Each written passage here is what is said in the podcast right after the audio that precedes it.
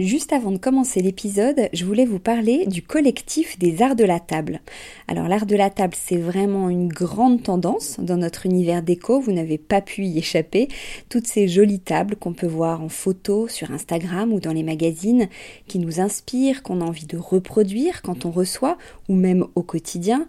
Tous ces chefs et ces restaurants qui font attention autant au contenu qu'au contenant, et toute cette jolie vaisselle qu'on peut voir dans les boutiques, eh bien c'est tout ça que défend le collectif des arts de la table, qui a pour ambition donc de promouvoir et de valoriser la filière française des arts de la table.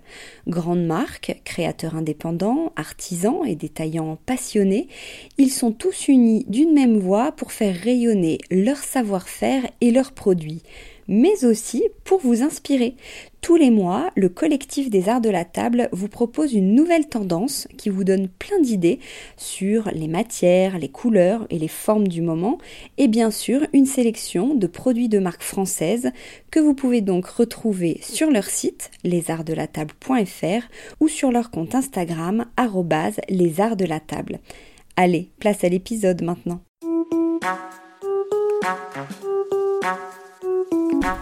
Bienvenue sur Décodeur, le podcast qui parle de celles et ceux qui font la déco aujourd'hui. Je m'appelle Hortense Leluc et à chaque nouvel épisode, j'invite à mon micro un architecte ou un designer, une marque reconnue ou émergente, un entrepreneur ou un influenceur, quelqu'un que vous allez connaître ou pas, mais qui dans tous les cas va nous parler déco. Son parcours, son métier, son quotidien, son univers, ses goûts, on saura tout. Enfin, j'espère.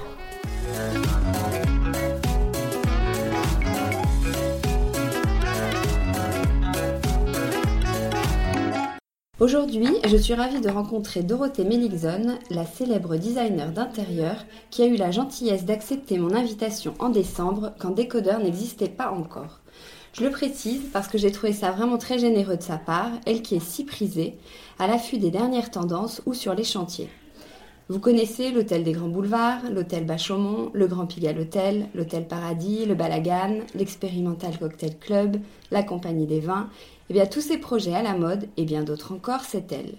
Elle et son style convivial, qui ose les mélanges de couleurs, de motifs, de formes, de matériaux et d'époques.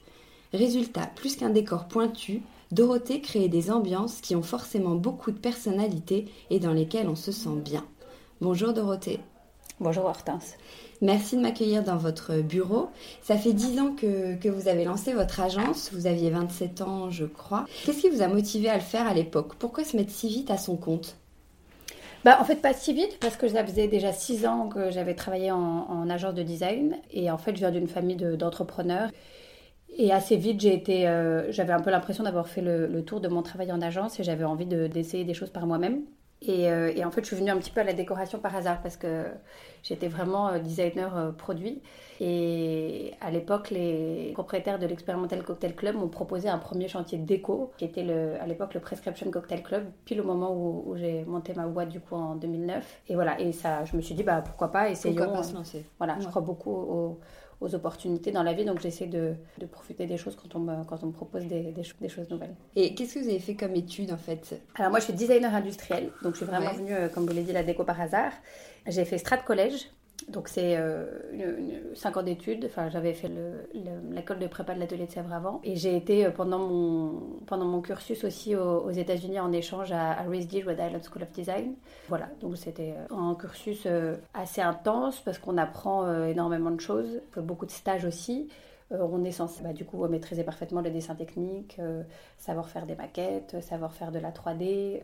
Et surtout, une partie qui est assez importante pour mon métier aujourd'hui, c'est qu'on fait beaucoup d'élaboration de, concepts. On apprend à identifier un besoin et à y répondre. C'est ce que j'ai essayé un petit peu d'amener euh, dans l'architecture d'intérieur, c'est essayer de, Parce qu'on ne l'apprend pas en architecture quand on fait des études d'architecte un petit peu moins, je pense vraiment le concept, c'est quelque chose qui est propre au, design euh, industriel, à, des, plein d'autres métiers, hein, mais particulièrement dans le design, on essaye de euh, bah, découvrir un besoin et créer le produit qui, qui va découler de ce besoin.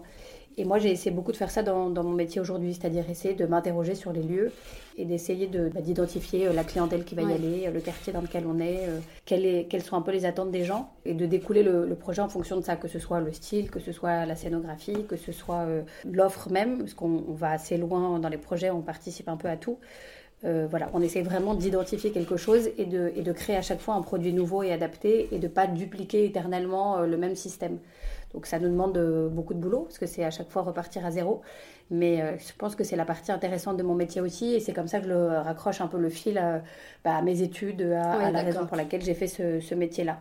C'est plus que de faire du style, j'aime bien l'idée d'essayer de créer à chaque fois des nouveaux euh, concepts de, de, lieux différents. Oui, on va, on va en reparler tout à l'heure, parce que si je reviens là-dessus, aujourd'hui, il y a plusieurs thèmes qui sont utilisés pour vous définir.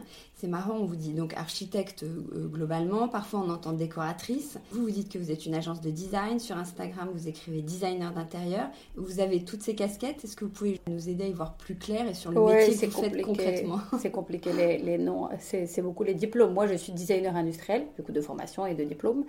Et après, maintenant, je suis plutôt designer au sens large, puisqu'on fait euh, le design d'intérieur, entre guillemets, l'archi d'intérieur. On fait aussi euh, tout le design graphique euh, des lieux, tout le design de mobilier. Et évidemment, à la partie décoration, qui est le dernier maillon des projets. Mais c'est vrai que je ne me considère pas comme une décoratrice parce que comme on est très en amont, euh, qu'on fait euh, tout le space planning, euh, tous les plans, toute la partie technique des projets et qu'on suit toute la construction, la décoration, mine de rien, même si c'est la seule chose qu'on voit, c'est peut-être ce qui nous prend le moins de temps en fait dans les projets, surtout dans les projets d'hôtel qui sont très très prenants en termes techniques, d'organisation, de, chambres, de salles de bain, de faire passer les clims, de travailler le rez-de-chaussée, est-ce qu'on fait un restaurant, est-ce qu'on n'en fait pas, comment on fait la réception, est-ce qu'on fait un bar, voilà. Il y a beaucoup de travail d'organisation d'espace et, d'essayer de définir le concept du lieu de manière à ce qu'il soit le plus adapté possible et éviter d'avoir des toujours un peu ma hantise, des salles de petit déjeuner vides, ah des, des, lieux qui ne vivent pas. On essaie vraiment, et ça depuis euh, le début, quand on a commencé à faire des hôtels à Paris, de tourner la restauration vers la rue, d'essayer de capter le plus possible de Parisiens, le plus possible de clientèle locale, d'essayer vraiment de mélanger les gens plutôt que d'éviter d'avoir euh, les hôtels euh, remplis de touristes et qui n'ont aucun lien avec la population locale. Et je pense que c'est vraiment un win-win parce que bah, les Parisiens, euh, du coup, vont plus dans les hôtels et découvrent un autre type de clientèle et, rencontrent des gens. Et les étrangers ou les touristes rencontrent un peu des Parisiens, se mélangent un peu à ce, à ce monde-là. Et je pense que c'est le mélange qui est sympa. Et, oui, j'aime bien l'idée que les gens se rencontrent, que les gens papotent. On fait vraiment des scénographies pour que les, les, gens interagissent, euh, forcer un peu la conversation. Justement, vous, vous en parliez sur l'envers du décor. Nous, on a la facette plutôt glamour de ce métier. On découvre les projets terminés euh, qui sont impeccables, tendances, euh, les photos dans les magazines. Mais derrière ça, on sait enfin on sait, on soupçonne qu'il y a le suivi de chantier, la comptabilité, le rétroplanning, le cahier des charges. Est-ce que vous, Dorothée, vous êtes juste sur la partie créative ou est-ce que vous gérez tout ça? Est-ce que votre métier, c'est de donner des impulsions et vous déléguer ou vous êtes concrètement euh, sur les chantiers? Non, non, notre métier c'est de faire tout ça, c'est pas le plus facile. Non, non, on est concrètement sur les chantiers, on y va tout le temps, euh, au moins une fois par semaine. On fait évidemment toutes les mises à jour qu'il faut faire suite aux découvertes euh, des chantiers, on gère les budgets, je m'en passerai, mais hélas oui, on gère les budgets, on essaie de rentrer dedans. Souvent nos clients nous moi personnellement, euh, mon bureau. Mais moi personnellement, je l'ai fait éternellement. J'essaie de moins le faire parce que je ne pense pas avoir une énorme valeur ajoutée à faire des tableaux Excel, mais, mais euh, forcément on le fait, c'est essentiel. En fait, ce qui se passe, c'est que nos clients nous donnent des budgets globaux et il faut rentrer dedans. Et après, euh, que la chaise coûte tant, la lampe coûte tant, que un, un, lavabo coûte ci ou ça, et c'est pas leur c'est pas leur souci. Le, truc, c'est que voilà, il faut qu'on rentre dans l'enveloppe parce que bah, mine de rien, les, les, projets qu'on fait, comme on fait que des bars, hôtels, restaurants, c'est des projets qui doivent être rentables au-delà d'un certain montant, en fait, comme le, surtout dans l'hôtellerie où vous faites le, prix des chambres à après qu'on ne peut pas dépasser, c'est un, milieu assez concurrentiel et un, un, hôtel 4 étoiles dans le centre de Paris, ça vaut tant. Si on dépasse trop du budget, en fait, on, passe au-delà de la rentabilité et du coup, ça le projet n'a plus de sens. Donc on est euh, quand même assez contraint par ça. Et la technique nous prend énormément d'argent, puisque tout ce qui est isolation thermique, isolation acoustique, la climatisation, c'est des, des, obligatoires. Et là, ce qu'on peut rien faire, ça coûte tant et mm. c'est pas négociable. Du coup, après, il faut essayer de jongler pour avoir euh, le mieux possible euh, sur tout ce qui va être visible. Donc, la qualité des marbres, la qualité des bois, les, banquettes. Donc, on essaie vraiment de tirer les prix pour que le, le client, à la fin, et le, entre, guillemets le, meilleur résultat possible par mm. rapport à l'argent que lui va dépenser. Et, dans ce qu'il voit et dans ce qu'il voit pas. Donc c'est beaucoup tiré là-dessus. Mais euh, ça reste essentiel pour nous de toujours se poser la question du client. Et, ça, euh, je pense que c'est un truc qu'on arrive à bien faire ici. C'est que c'est le centre de notre projet, c'est euh, le mec qui va venir dormir à l'hôtel ou la nana qui va venir dormir dans l'hôtel à la fin, utiliser la salle de bain, prendre une douche. Et on essaye de ne pas les décevoir. Et, c'est pour moi le, le cœur de tout. Si euh, je vais voyager en Californie, euh, choisir un hôtel euh, pour aller dormir à Los Angeles et, que l'hôtel me déçoit, ça peut vraiment être un truc qui me qui, qui m'attriste. Je pense que les gens n'ont pas beaucoup pas beaucoup de vacances, pas beaucoup de temps, et quand sur leur semaine de vacances ou leur semaine à Paris, ils vont venir dormir dans un des hôtels que j'ai fait, au-delà de l'argent qu'ils vont dépenser, c'est surtout un temps précieux pour eux. Et voilà, et j'essaye le plus possible de ne pas les décevoir c'est de jamais tricher avec les photos. On essaie de donner le max, le max possible, d'être vraiment dans le bon prix, voilà, d'être dans le bon positionnement. Et c'est un vrai, euh, un vrai souci pour moi. Je, pense vraiment à cette personne-là euh, tout le temps. Et à l'agence, c'est le cas aussi de, de, tous les artistes qui sont là. l'agence? Euh, On n'est pas beaucoup, on est 5 ou 6. Oui, d'accord. Un chantier, ça dure combien de temps en moyenne? Un chantier d'hôtel, ça dépend. Ça dépend, ça peut entre 1 et 3 ans, selon la difficulté des projets. L'hôtel des Grands Boulevards, où par exemple on a rajouté un étage, ça a été un, assez gros chantier. Euh, en général, quand c'est des chantiers d'hôtels, des anciens hôtels où on fait euh, principalement pour le coup euh, un peu de space planning et, surtout beaucoup de, beaucoup de déco, ça peut prendre un an. Et les projets. Quoi, le space planning Je vous coupe, mais c'est ouais, fois que vous le dites. Ouais, c'est un terme qu'on utilise, mais c'est vraiment l'organisation d'espace et vraiment répartir les espaces, de dire voilà l'espace qu'on va allouer aux chambres, voilà l'espace qu'on va allouer aux, aux surfaces publiques. et c'est vraiment organiser ça. Et c'est vrai que sur des, chantiers euh, comme l'hôtel Bachaumont, comme l'hôtel Les Grands Boulevards, comme l'hôtel Henrietta, où on, récupère un immeuble et, on va complètement euh, le, vider pour récupérer des plateaux vides, on est sur des temps plus longs. Surtout que dès qu'on commence à ouvrir les murs et les planchers, on a toujours des, surprises. assez mauvaises en général. Et du coup, les temps s'allongent à ce moment-là. Hmm. Et justement, quand, vous abordez, comment vous abordez les, nouveaux projets? Comment on s'approprie un lieu? On vous dit vous avez cette adresse-là et d'en faire un, un, hôtel qui marche, euh, tendance, joli euh. Alors, tendance, c'est pas le brief, hein, parce qu'on essaie de faire des, lieux qui durent, surtout dans, dans l'hôtellerie. Les, les, temps de vie des lieux raccourcissent de plus en plus. Et c'est pas quelque chose de hyper souhaitable, parce que c'est quand même un, grand gâchis de refaire les lieux tous les, tous les 2-3 ans. Donc, euh, non, on essaye de, quand même d'être sur des tendances de fond.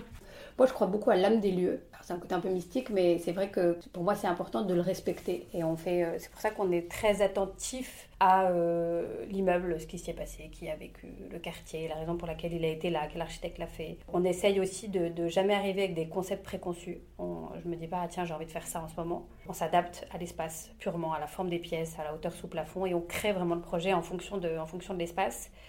Et pour moi, c'est un peu une manière de respecter l'âme des lieux et, de, et je pense que c'est vraiment à moi de m'adapter à lui et pas à lui de s'adapter à nous. C'est très important pour moi et je crois que c'est aussi pour ça que les lieux qu'on a fait ont des good vibes, entre guillemets, que les gens s'y sentent bien, c'est qu'on a fait attention à ça. Mm.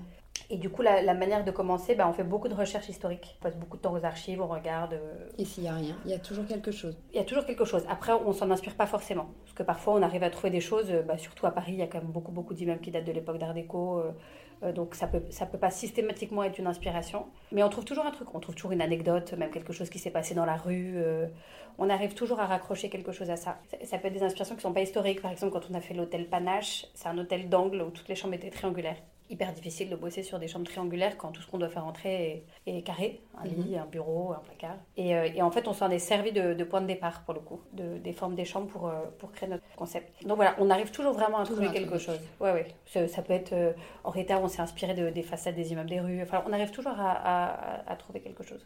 Ou un détail de balcon qui nous permet de dessiner un motif, ça peut être une porte. Justement, à votre niveau, où est-ce qu'on trouve l'inspiration? Comment vous faites pour avoir une longueur d'avance sur les tendances?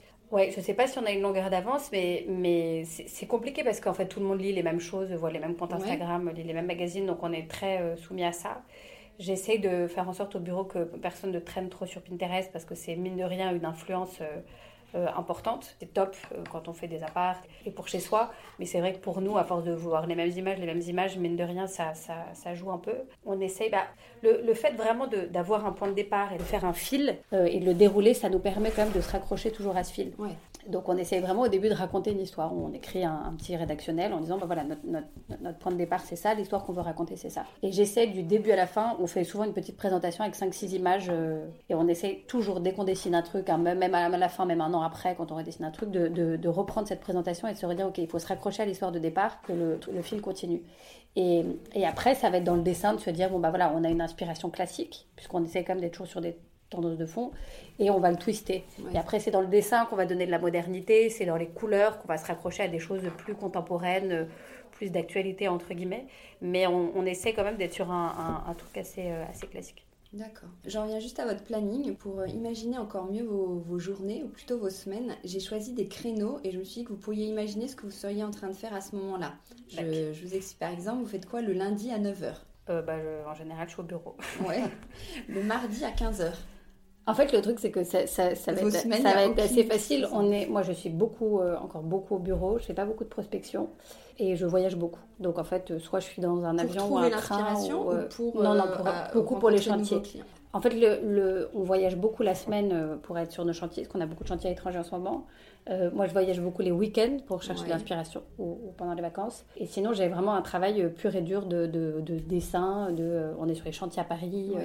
Donc, on doit être, moi, je dois être peut-être deux jours par semaine sur les chantiers.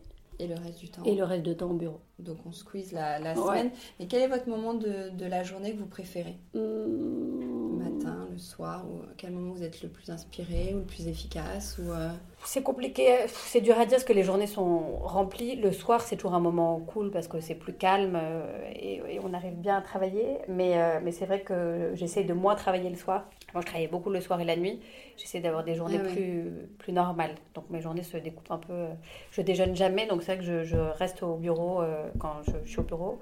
Mais on fait, euh, voilà, je fais 9h, 9h, 19h ou 9h, 20h sans, sans trop bouger. Et j'essaie de finir ma journée. On a beaucoup. À 20h. Euh, ouais, et qu'elle déborde pas trop. Ouais. Euh, elle déborde quand, quand j'ai pas le choix. Et c'est, pas négatif ce que je vous dis, j'aime, j'aime bien bosser le soir, mais j'essaie de rester sur un truc un peu contrôlable parce que ça fait déjà des, des longues journées. En termes de style, même si tous vos lieux sont différents, vous avez une patte, un style qui est reconnaissable entre tous.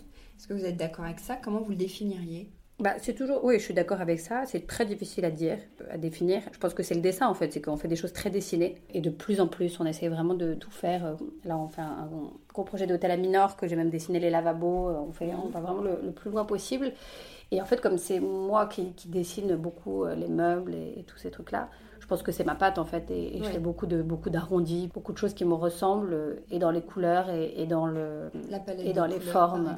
Ouais, elle évolue beaucoup, mais mais les, les, mélanges restent toujours un peu les mêmes. J'utilise très peu de couleurs vives, par exemple, beaucoup de couleurs euh, un peu passées, beaucoup de vraies couleurs. Je suis pas du tout quelqu'un euh, qui me reconnaît dans le gris ou dans le beige. Après, voilà, là on, on utilise du violet, je que je n'utilisais jamais avant, mais on fait des petites variations, mais on, on, a j'ai un goût, hein, comme tout le monde, et, et, je reste un peu là-dedans. Et après, je vous dis, c'est vraiment dans le dessin c'est que j'ai ma manière de dessiner euh, et je pense que ça se voit. Et on essaie beaucoup de, continuer là-dessus. Et c'est important, je, pense, d'avoir quand même un style, de ne pas, euh, entre guillemets, manger à tous les râteliers, d'identifier ce qu'on est. Euh, moi, je suis maximaliste, on fait beaucoup, on charge beaucoup la mule parce que j'aime bien. Par exemple, que dans le projet de, Venise, on utilise, je sais plus combien, j'ai fait les, les, palettes cette semaine, mais je crois 27 couleurs pour tout l'hôtel, c'est beaucoup. c'est risqué c'est toujours, euh, on va toujours sur des trucs, on est sur le fil du rasoir de est-ce que ça va bien ou est-ce que ça va pas. Mais c'est un truc qui est important pour moi, c'est d'oser un peu et c'est aussi comme ça qu'on se démarque parce que si on ne fait que des choses euh, très polissées, euh, on, risque de faire des choses qui se ressemblent. Et, je pense que c'est important d'avoir une identité. En tout cas, ça l'est pour moi. Et, j'aime bien cette prise de risque. Ça, parfois, ça, je vous cache pas, ça m'empêche de dormir. Parfois, je me dis, oulala, là là, j'ai vraiment forcé la jaune plus rouge plus vert. Ouf. Et en fait, j'ai tendance à me faire confiance. Je me dis, ok, euh, j'ai dessiné comme ça, euh, j'attends que ce soit fini. Alors, les trucs, quand les, les chambres témoins sont en train d'être montées, tout le monde me regarde, me dit, mais Doro, mais qu'est-ce que tu as fait Tout c'est complètement. Laissez-moi finir, laissez-moi finir. Et en général, et même moi, je suis là, oulala. Et en général, quand tout se met en place, ça marche. Mais c'est vrai qu'on ose, et j'aime bien ce, ce danger-là. Je pense que si on fait des trucs euh, trop basiques, je m'ennuierais un peu. Mais justement, ce que vous parlez de dessin, vous réalisez beaucoup de choses sur mesure à la main, notamment le mobilier. Comment vous travaillez sur cet aspect-là Et surtout, pourquoi vous n'achetez pas ou vous chinez pas? J'ai beaucoup chiné au début. On a beaucoup, beaucoup, euh, beaucoup chiné. C'était pour des questions de budget, des questions de style. Euh, voilà, on le fait moins aujourd'hui. Bah, L'idée, encore une fois, c'est de faire des choses originales qu'on n'a pas vues partout. Oui. Et euh, c'est vrai que si j'utilise la lampe que tout le monde a en ce moment, la table que tout le monde a en ce moment, je vais faire des intérieurs qui ressemblent à ce que tout le monde, tout le monde voit. Et je pense que les gens qui aiment bien mon travail et qui me suivent sont contents de l'audace un peu qu'on y met et de, de, faire des choses nouvelles. Et c'est en dessinant en fait qu'on y arrive on arrive à. Alors, c'est pas une obligation, hein. parfois on achète des choses parce qu'on a vu une lampe qu'on aime bien. Il y a plein de designers que j'adore et que je suis et je suis hyper contente de, leur acheter des trucs. Mais c'est vrai que, que, très souvent on dessine pour avoir des choses nouvelles et on dessine des choses de plus en plus compliquées. Donc vous n'avez pas peur de vous enfermer dans un style parce que vous, avez, vous êtes constamment en train de vous renouveler bah, D'avoir un style, je pense que c'est bien, et ça, je suis assez contente de ça. Euh, après, de se renouveler en permanence, oui. De toute façon, on est obligé, parce que sinon, on, s'ennuie. Donc, euh, il faut. La, partie euh, au dessin, c'est quand même le truc le plus excitant de ce métier. Et, si c'est pour dessiner des choses qu'on a déjà dessinées, autant que je fasse un métier plus simple, c'est un métier très difficile, hein, quand même, l'archi d'intérieur. les chantiers, c'est très difficile. C'est des milieux tendus, c'est, on, est, on a du mal à être à l'heure, on est toujours en dépassement, il fait froid, c'est pas évident. Hein. Donc la, partie vraiment plaisir de tout ça, c'est la création. Quoi. Donc c'est, c'est hyper important pour, pour moi. Et dans les projets, le, protocole de travail, c'est toujours le même ou il évolue d'un chantier à l'autre?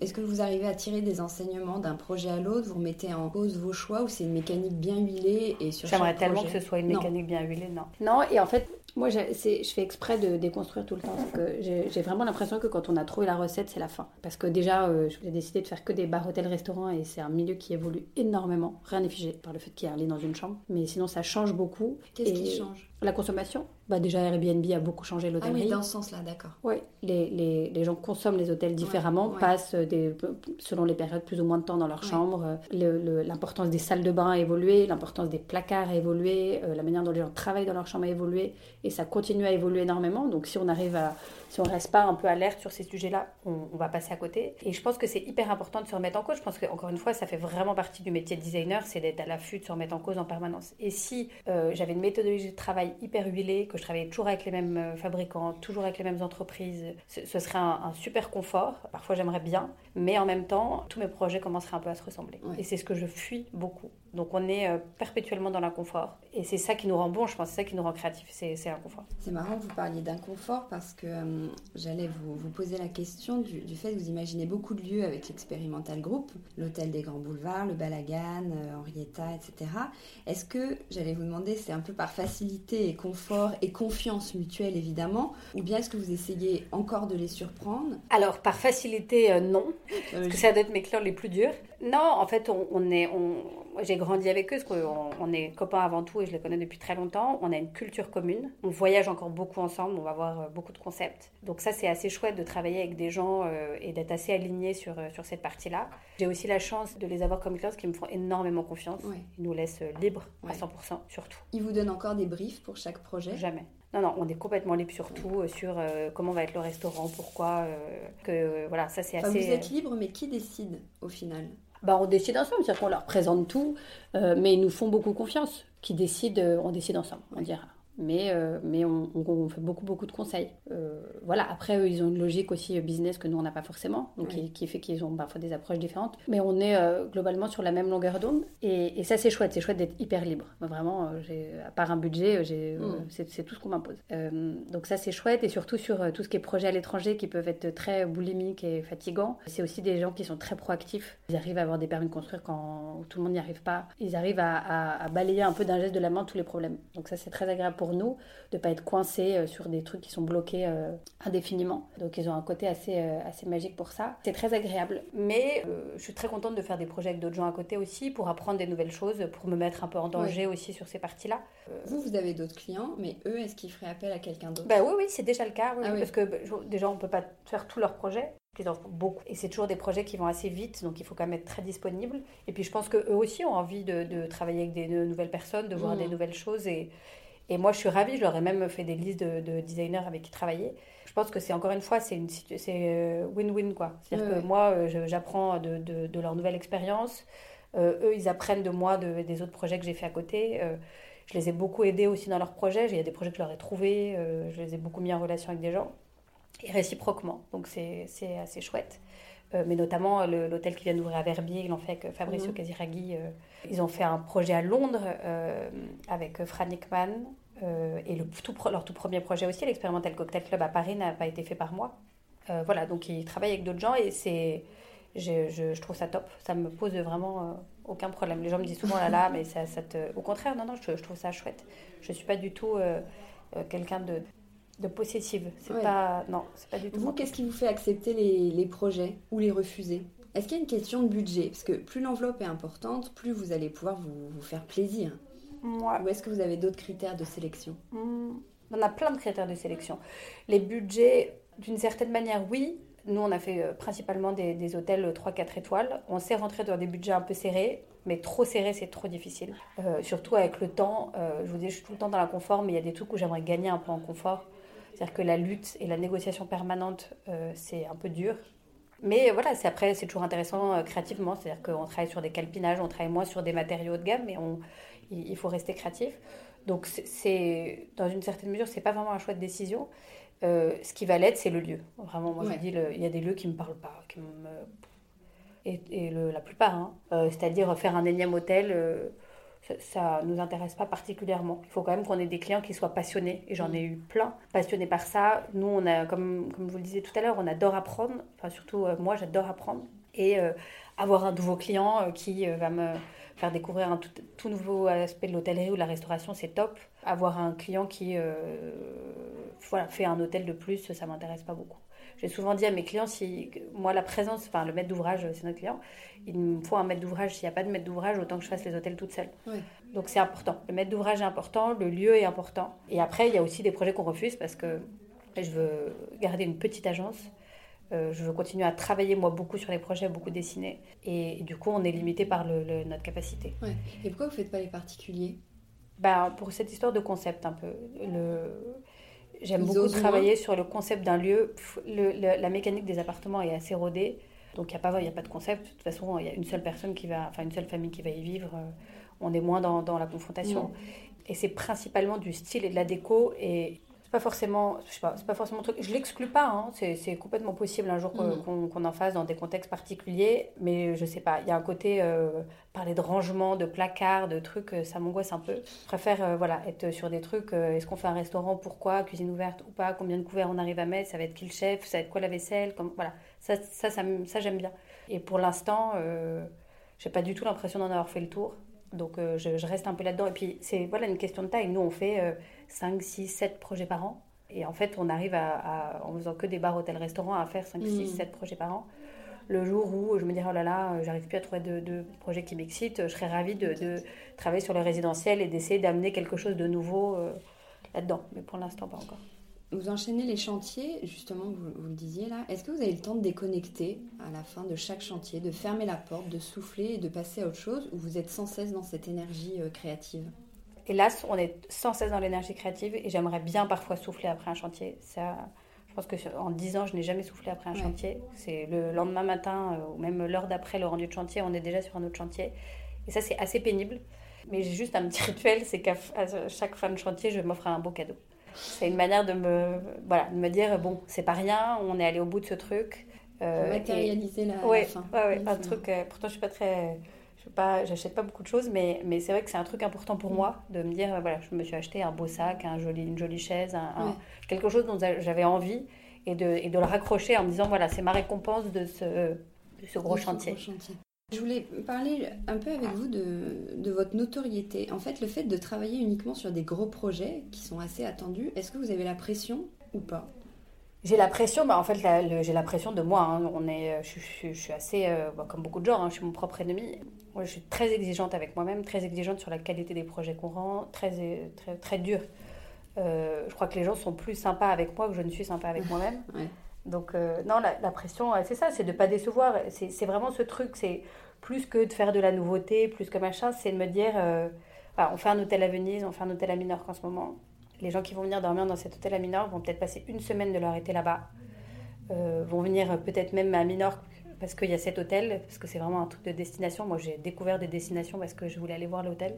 Donc ils vont venir et, ils vont, et, et, ce moment-là qu'ils vont me donner de leur vie, je ne peux pas le cramer. Donc euh, il faut que je fasse les choses mm. bien. C'est ça ma vraie pression.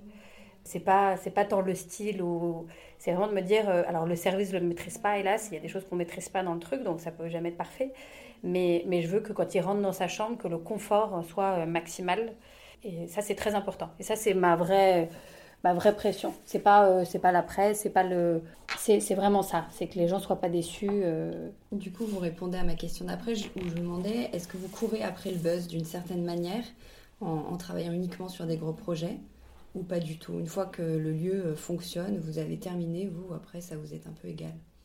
Et là, ça nous est pas égal parce qu'on fait beaucoup le SAV. Ah oui Ouais, c'est une grosse partie de notre métier aussi. Hein. le principe des lieux publics aussi, surtout quand on fait des bars, les gens dansent se balance sur les chaises. Donc on, a, on a de la casse, on a des trucs à refaire tout le temps. Ça, ça prend. C'est ça qu'on n'y pense pas. Ouais, c'est une grosse partie de notre métier. C'est pas la plus sympa.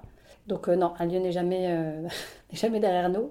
Et puis j'y vais beaucoup moi. Je sors beaucoup, je vais beaucoup dans, dans beaucoup dans les lieux qu'on a fait, justement pour voir ça et pour voir comment les, les lieux vivent.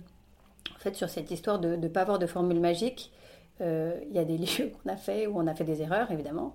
On continue à en faire.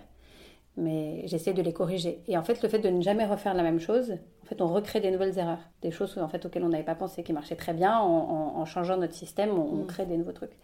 Donc j'essaie de beaucoup aller dans les lieux pour corriger ça, voir comment les gens consomment, euh, comment les gens s'installent. C'est très important pour moi. Donc on, passe, euh, on passe beaucoup de temps beaucoup de temps sur cette partie-là. Et après, pour votre question sur courir le buzz, non, pas du tout. C'est pas je, suis très contente d'être d'être médiatisée. Hein. Je ne vais pas dire le contraire parce que bah, du coup, nos clients sont contents parce que, bah, mine de rien, les hôtels, il faut quand même que les chambres se vendent et, et les restaurants aussi. Donc, ça, ça c'est ce qui me permet de bosser. Puisque hein, quand un lieu fonctionne, bah, le, mon client va me dire, bah, du coup, on peut en faire un autre derrière, un autre derrière, un autre derrière. Donc, ça, euh, c'est génial. Ça me, ça me sert énormément. Mais c'est pas quelque chose que, que je recherche. De toute façon, je pense que dans la vie, quand on cherche le buzz, on l'a pas. Euh, je pense que le buzz, il vient parce que, bah, parce que ça vient des gens et que les, les gens aiment bien ce qu'on qu'on fait. c'est du travail. Oui, bien sûr. Mais tout n'est que du travail de toute façon. Euh, vous êtes actuellement une poignée de designers d'intérieur comme vous, un peu des jeunes femmes dans l'air du temps qui réalisent des beaux projets. Est-ce que vous vous sentez en concurrence? Est-ce que vous vous connaissez? Est-ce que, un peu comme des jeunes actrices, vous êtes parfois en compétition sur les mêmes euh, projets?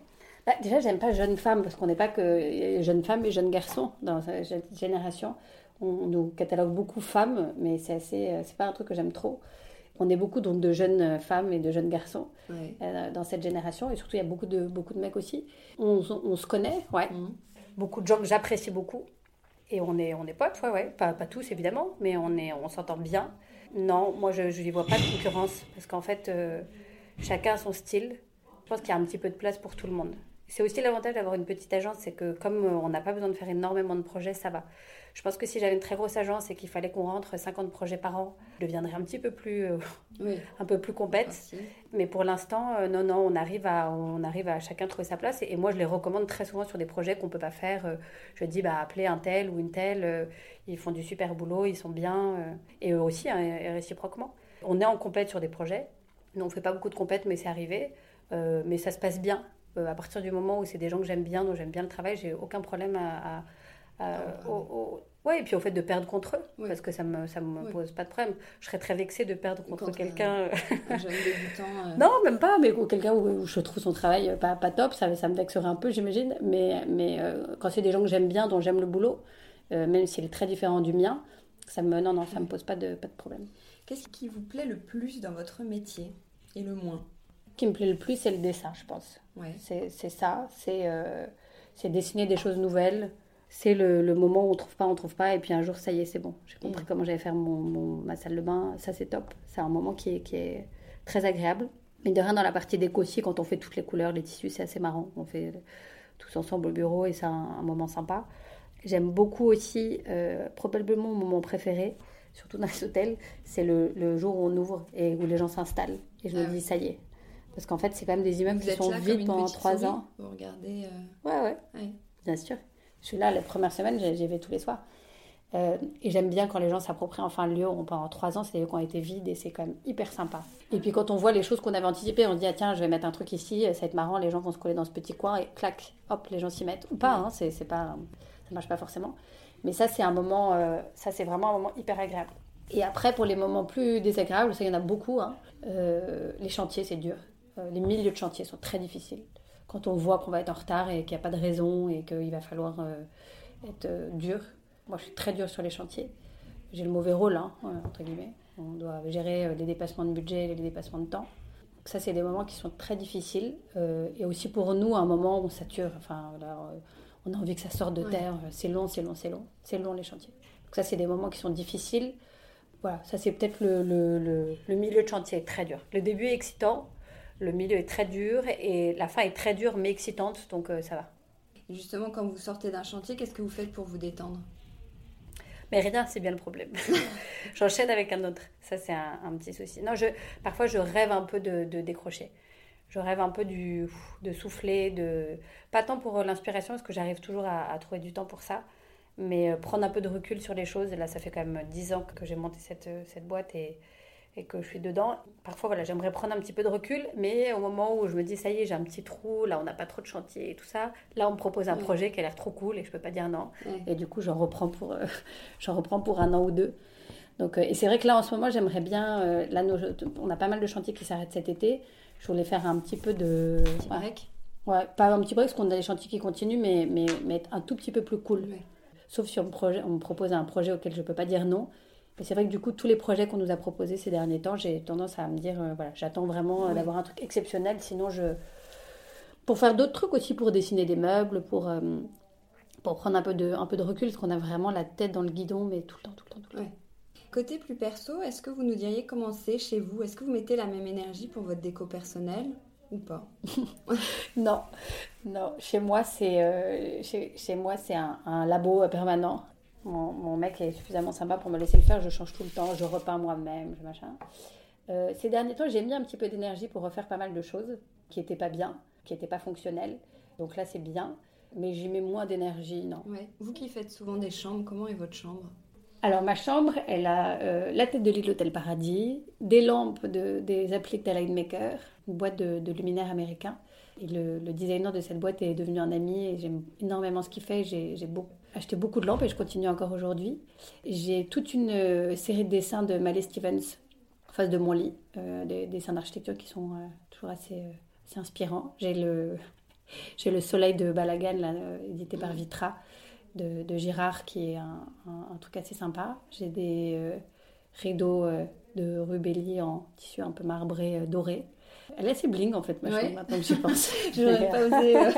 Euh. Euh, j'ai l'impression, vous me dites si je me trompe, vous êtes un peu girl power dans votre métier. C'est un terme un peu gavaudé, mais est-ce que dans la vie privée, vous l'êtes aussi ce côté indépendant, décisionnaire, un peu peut-être autoritaire dont vous parliez sur les, les chantiers? Ou est-ce que vous êtes différente, parce qu'on est tous différents dans nos, dans nos métiers et dans la vie perso? Ou est-ce qu'il y a une base, Ouais, alors euh, encore une fois, bon, girl power, tout ça, c'est pas trop mon truc, mais. Mais euh, je suis entrepreneur, ça c'est sûr, donc ça va avec un, certain nombre de responsabilités. Euh, et, je pense qu'on n'est pas entrepreneur par hasard. Donc oui, j'ai un côté, euh, j'imagine, un peu, un peu petit chef. Dans ma vie personnelle, c'est dur à dire, il faudrait demander aux gens qui m'entourent.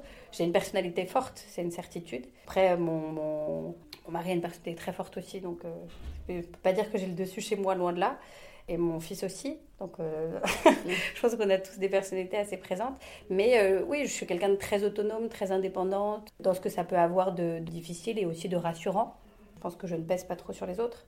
Mais c'est sûr que voilà, je pense qu'on se lance dans l'entrepreneuriat pas par hasard. Il faut une, personnalité euh, qui va avec. Et en parlant de personnalité, quelles sont les grandes figures de la déco, du design qui, que vous admirez ou qui vous ont influencé ou qui vous influencent encore? Plein, plein et, et souvent des nouveaux. Forcément, euh, Charles Henry Eames, une quantité d'architectes que, que j'adore. De toute façon, vous pouvez regarder les, les bouquins au bureau, on, voit assez bien. Quelqu'un comme Hills Crawford est, quelqu'un de très intéressant aussi. Il y a énormément de gens que j'aime. Ray Mayon, je trouve hyper talentueux. David et Nicolas, qui sont des super designers. Euh, euh, il y a énormément de gens que, que, que, que j'admire et dont j'admire le travail. Ce qui est après compliqué aussi, c'est que euh, je commence à les connaître aussi personnellement. Et alors après, il y a des gens avec qui j'ai plus ou moins d'affinité. Ah non, non, énormément de gens dont j'admire le travail. Vraiment. Et quel est le pire faux pas d'écho pour vous dans un intérieur? Alors, c'est une question qu'on m'a aussi beaucoup posée. Je... C'est dur à dire. Parce qu'en en fait, il n'y en a pas. Parce qu'en fait, euh, on dit jamais. Et en fait, euh, j'avais dit jamais de violet. Et là, cette année, je me dis violet. Donc, comme quoi. Le, le faux pas, un peu, c'est le total look. On dira peut-être à notre époque. même si ça s'est beaucoup fait dans les années 60-70, peut-être que le, total le plastique ou le total, euh, le total fourrure, ou, c'est pas quelque chose qu'on fait beaucoup en ce moment. On essaye de beaucoup mélanger les styles et les époques. Mais encore une fois, peut-être que ça reviendra. Peut-être que, que, demain, euh, on aura envie d'avoir des intérieurs qui seront euh, monochromes, monomatériaux et, et monolumière. Donc je, je, je sais pas. Juste pour terminer, on va faire les questions à Watt 1000. Ce sont des questions très très très légères, vous allez comprendre. Donc question à 2 euros. Est-ce que vous pouvez nous dire une bonne fois pour toutes comment on prononce votre nom de famille? Melixon. Question à 11 euros, le prix d'une place de cinéma. On vous qualifie parfois de reine de la déco, qui est un terme un peu euh, facile. Et vous nous parliez tout à l'heure de l'expérimental chalet à Verbier. Est-ce que vous préférez être la reine de la déco ou la reine des neiges? Ah bah, L'expérimental chalet, c'est pas moi qui l'ai fait, je vous ai dit. Mais oui. ah d'accord. Donc je suis la reine de rien du tout, à mon avis, non. Je, suis un, perpétuel apprentissage. J'aimerais bien un jour, mais pour l'instant, j'en suis très loin. Question à 220 euros, le prix d'une petite robe noire chez Claudie Pierlot. Est-ce que vous préférez faire les soldes mode ou déco? Ah bah mode. Quand même. Non, on fait pas les soldes déco. Non. Question à 1400 euros, le prix d'une barque confortable. Vous allez souvent à Venise pour le chantier euh, Il Palazzo expérimental. Est-ce que vous n'avez pas de mal de mer avec toutes ces gondoles? Non, et c'est le truc le plus cool du monde. C'est que j'arrive à l'aéroport et là je prends un motoscafo et j'arrive en bateau systématiquement. Et ça, ça me change la vie. C'est un vrai bonheur. Et question à 2000 euros, le prix d'un canapé en lin, on va dire. Est-ce que vous sentez que les gens ou vos amis ont la pression quand ils vous reçoivent chez eux? Pas du tout. J'espère pas. Non, non, vraiment pas. Merci beaucoup Dorothée. Je vous en prie. Merci à vous.